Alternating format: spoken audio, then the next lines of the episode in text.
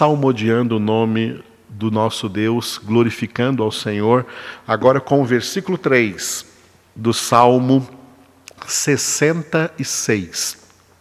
Salmo 66, versículo de número 3.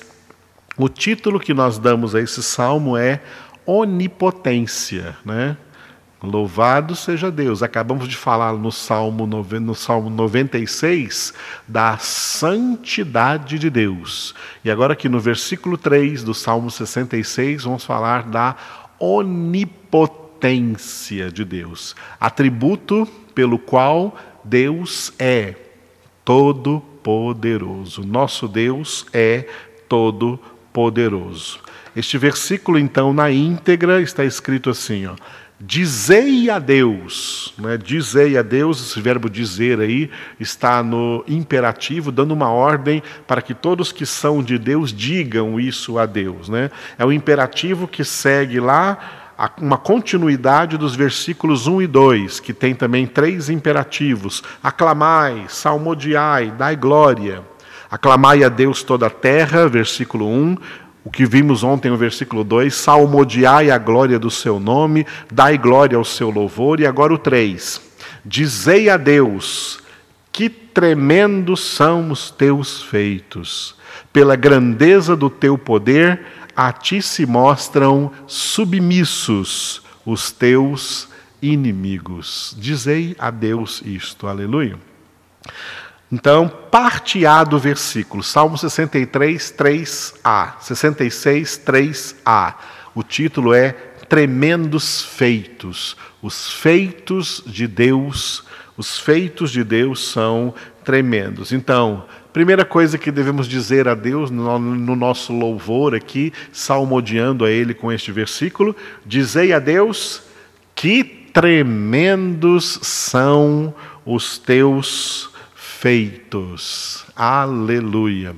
Amados, tem dois motivos especiais para louvarmos a Deus. O primeiro, mais importante, é por tudo quanto Deus é. E o segundo, também importante, mas consequência do primeiro, louvar a Deus por tudo quanto Deus faz. Em primeiro lugar, temos que aprender a louvar a Deus por tudo quanto Ele é.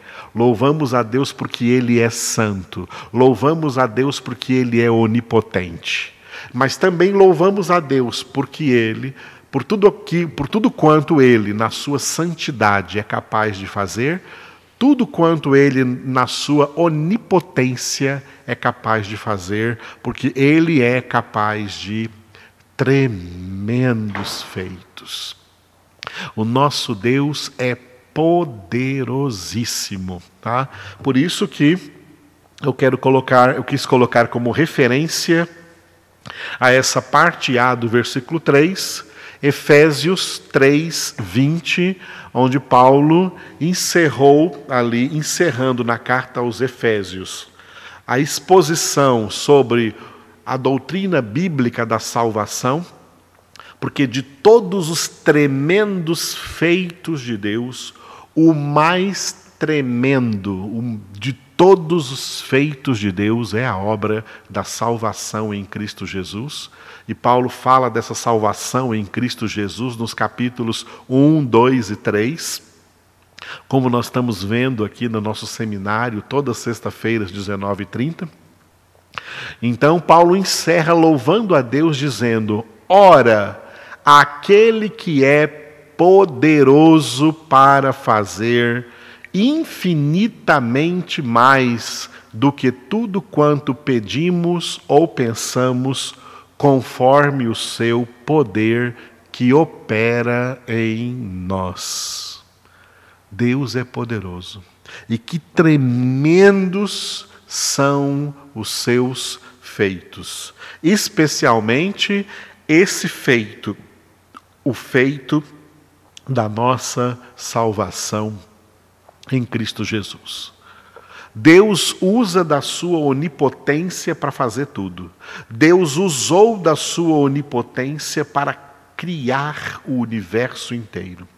Mas, se nós pudéssemos medir que quantidade de poder Deus usa, nós íamos perceber que a maior quantidade, o maior volume de poder de Deus usado, empregado, foi para a realização da obra da salvação em Cristo Jesus. Que tremendos são os feitos de Deus, e acima de todos os feitos de Deus, que tremendo feito, que tremenda obra é a obra da salvação em Cristo Jesus. Aleluia. A parte B do versículo, né? A parte B do versículo, Salmo 66, 3b, o título é Inimigos Submissos. Né? O salmista declarou o seguinte: Pela grandeza do teu poder, a ti se mostram submissos os teus inimigos. Repetindo, pela grandeza do teu poder, a ti se mostram submissos os teus inimigos.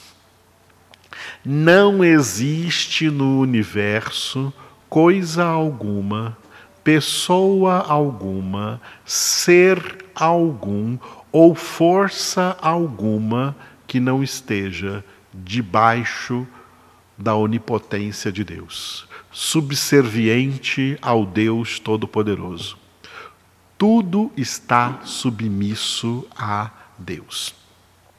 Na nova aliança, quando nós falamos de inimigos, aqui está falando de inimigos de Deus, tá? Inimigos de Deus. Deus tem dois tipos de inimigos.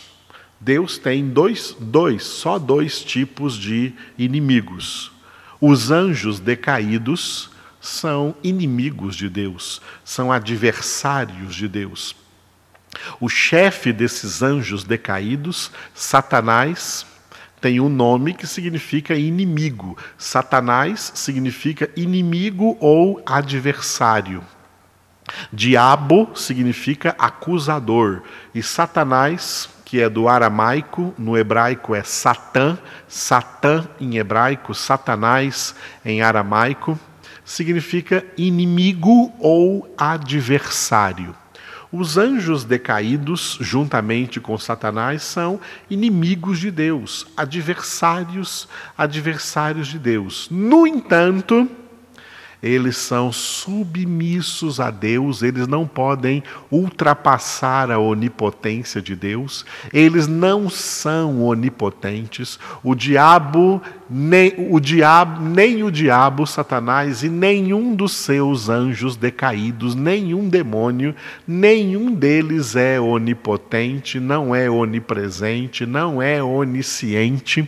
Cada demônio e o próprio Satanás só pode estar em um lugar, ele não enche a terra toda com a sua presença, a presença do diabo só pode estar em um lugar de cada vez, porque ele não é onipresente, não é onipotente, não é onisciente, não é ilimitado, ele é um ser limitado ilimitado é somente Deus. Deus é onipresente, onipotente, onisciente. Deus tem todo o poder, Deus pode todas as coisas, o diabo não pode tudo, Satanás não pode tudo, os demônios não podem tudo, eles têm um poder limitado, eles têm ações limitadas e eles nas suas ações não jamais vão além, não vão além daquele limite permitido por Deus. Tá? Deus os impede. Com a sua onipotência, Deus impede Satanás de ir além daquilo que o próprio Deus permite. Deus impede os demônios de irem além daquilo que o próprio Deus permite. Deus é quem tem o domínio pleno. Deus é que tem poder pleno, plenitude de poder. Nosso Deus é que é todo poderoso. Por isso, se os seus inimigos se mostram submissos, dentre esses inimigos que se mostram submissos a Deus, Satanás e os demônios. Estou me lembrando agora, né, quando a gente lê os evangelhos, quando havia pessoas possuídas, os, os, espíritos malignos, os demônios nessas pessoas, né, se prostravam diante de Jesus, berravam, gritavam e ficavam desesperados apenas de ver Jesus e gritavam para ele: Tu viestes para perder-nos, tu viestes para nos destruir o medo, o pavor. Satanás tem extremo pavor de Jesus, pavor de Deus, porque ele sabe que ele é um inimigo insignificante diante do Deus Todo-Poderoso que é o nosso Deus. Os demônios tremem diante da presença de Deus. Tá? Tiago escreveu que os demônios também creem, até os demônios têm fé, eles creem na existência de Deus e estremecem.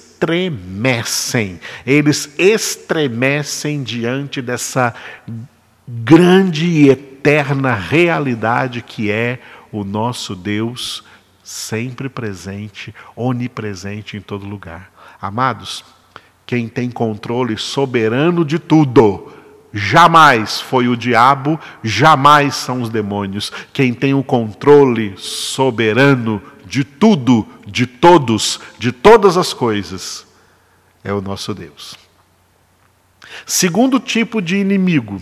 Esse segundo tipo de inimigo que Deus tem é um tipo de inimigo que eu diria até mais desprezível do que Satanás e os demônios. São os homens pecadores. Os homens enganados pelo pai da mentira, os homens que são servos do diabo. Estes homens que muitas vezes parecem não mostrar que são submissos a Deus, como está escrito aqui nesse salmo, os teus inimigos se mostram submissos a ti, e o que os homens mostram é que não são submissos a Deus. Os homens ficam aí tentando mostrar uma falsa liberdade, que eles são donos de sua própria vida, que eles podem fazer o que eles querem fazer, que eles podem ir aonde eles querem ir, que eles podem falar o que eles querem falar. O diabo enganou a humanidade, tá? Os homens pecadores são homens enganados por Satanás, o pai da mentira, que domina sobre eles e são enganados com esse falso senso de que não são submissos a ninguém, que são donos de sua própria vida, que eles é quem escolhem o que eles querem. E esse é o engano de Satanás.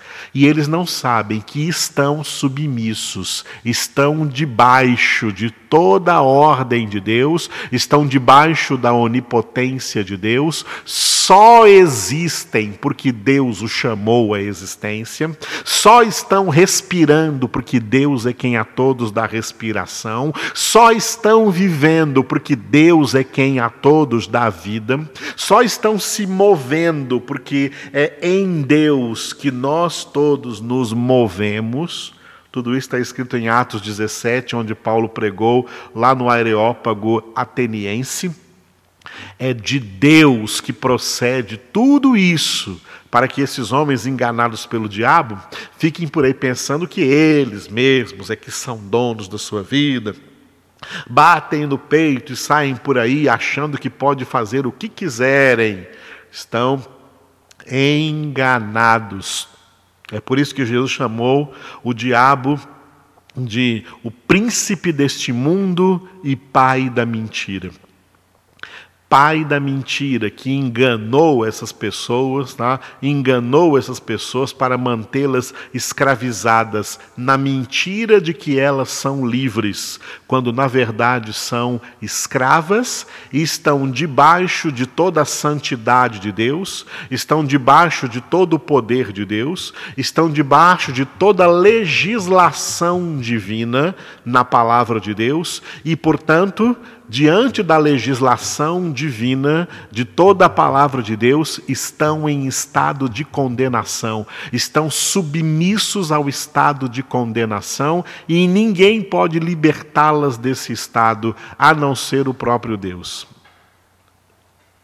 Isso é uma realidade definida por este versículo tremendo aqui, essa parte B do versículo 3 do Salmo 66. Pela grandeza do teu poder, a ti se mostram, mesmo que não se mostrem, como é o caso dos, de muitos homens, a ti se mostram submissos os teus inimigos. Todo homem não convertido é inimigo de Deus, tá? Você pode até ficar aí achando erroneamente, estará enganado também se achar isso, tá? Que aí entre os ímpios, né? Oh, que pessoa boa, que gente boa, apesar de não ser crente, apesar de ser ímpio, que pessoa boa. Se você acha isso, você está muito enganado, tá? Todo ímpio, toda pessoa não convertida é inimiga de Deus. E só tem um tipo de pessoa que tem amizade com Deus. Aquele tipo que Jesus disse: Vós sois meus amigos, se fazeis o que eu vos mando. Só quem é conscientemente obediente a Deus, submisso a Deus, sujeito a Deus, é amigo de Jesus. Fora isso, é inimigo. É inimigo de Jesus. Jesus colocou bem claro, não há meio termo, quando ele disse: Quem não está comigo está contra mim. Quem não ajunta comigo espalha. Não há meio termo. Ou é de Jesus ou não é de Jesus. Ou é de Deus ou não é de Deus. Mas todos estão a Ele automaticamente, só por existirem, estarem vivendo, respirando e se movendo, todos estão submissos a Deus. Ninguém escapa da submissão a Deus. Ninguém escapa do estado de sujeição a Deus. Toda a criação é sujeita ao Criador mesmo se tiver alguém aí nessa criação que pense que não é. Quem pensa que não é sujeito a Deus está enganado. E isso consiste o pecado. O pecado é um engano. O pecado é a mentira que as pessoas acreditaram. Por isso Jesus disse: Conhecereis a verdade, e a verdade vos libertará. Libertará de quê? Libertará do estado de condenação, mas tornará você consciente que continua sendo sujeito, submisso totalmente a Deus. Ninguém nem se iguala a Deus, nem fica acima de Deus. Todos estão debaixo de Deus. E a todos quantos debaixo dele estão, é que ele ministra tanto salvação como também justa condenação, porque tudo e todos são sujeitos a Deus. Retomando um pouco o que eu falei dos primeiros tipos de inimigos, dos demônios, Satanás e os demônios, né? Jesus trouxe para nós uma palavra muito importante sobre isso, Lucas 10, 19, que eu coloquei aqui como referência entendendo esses inimigos agora como os inimigos espirituais, já que Paulo escreveu em Efésios 6, sob a inspiração do Espírito Santo, que a nossa luta, a nossa luta de filhos de Deus na terra, não é contra os homens de carne e sangue, é contra os principados e potestades do mal, contra os espíritos malignos aí neste mundo tenebroso. Então Jesus, escreve, Jesus falou e Lucas escreveu assim em Lucas 10, 19: Eis aí vos dei autoridade para pisardes serpentes e escorpiões e sobre todo o poder do inimigo, e nada absolutamente vos causará dano. Aleluia. Essa é uma palavra que garante a nós que já recebemos de Jesus, nós, filhos de Deus, lavados, remidos pelo sangue de Cristo, batizados com o Espírito Santo, filhos de Deus, nós estamos numa posição espiritual de autoridade acima de todo principado e potestade do mal, acima de Satanás, acima, nós temos da parte de Jesus total autoridade sobre Satanás, sobre todos os demônios, para sermos nessa guerra espiritual mais que vencedores. Nós já temos hoje toda a autoridade de vencer a guerra contra todo principado e toda potestade do mal. Jesus já nos deu esse poder, já nos deu essa autoridade. E uma das coisas que o diabo não pode mais fazer conosco é nos causar qualquer tipo de dano. Jesus prometeu aqui: nada absolutamente vos causará dano. É por isso que em Cristo Jesus, em meio a todo combate espiritual que nós temos que combater aqui na face da terra, nós já somos declarados em Romanos 8 como mais que vencedores sobre todas estas coisas. Dois estados espirituais: estado de condenação e estado de salvação. Quem está no estado de condenação está debaixo do poder do diabo, o diabo é que pisa sobre eles. Essas serpentes escorpiões aqui, que representam os demônios e as obras de Satanás, é que pisam sobre eles porque estão acima deles. Mas aqueles que foram libertos por Deus, como está em Colossenses 1,13, libertos por Deus deste império das trevas e transportados para o reino do Filho, do seu amor, o estado de salvação, no estado de salvação, nós somos tirados de debaixo do poder do inimigo e colocados acima do poder do inimigo, e nós agora é quem temos a autoridade de pisá-los, pisar serpentes, escorpiões e todo o poder do inimigo, e nada absolutamente nos causará dano. Por quê? Porque maior o apóstolo João disse isso em 1 João, primeira carta de João, maior é o que está em nós do que o que está no mundo.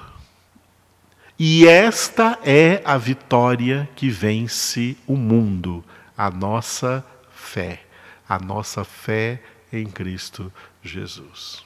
Aleluia. É por isso que, como diz o Salmo 66, 3, nós devemos realmente dizer a Deus: que tremendos são os teus feitos, e pela grandeza do teu poder, a ti se mostram submissos os teus inimigos. Aleluia. Em Cristo Jesus nós temos plenitude de vitória em todos os sentidos. Louvemos ao Senhor por isso.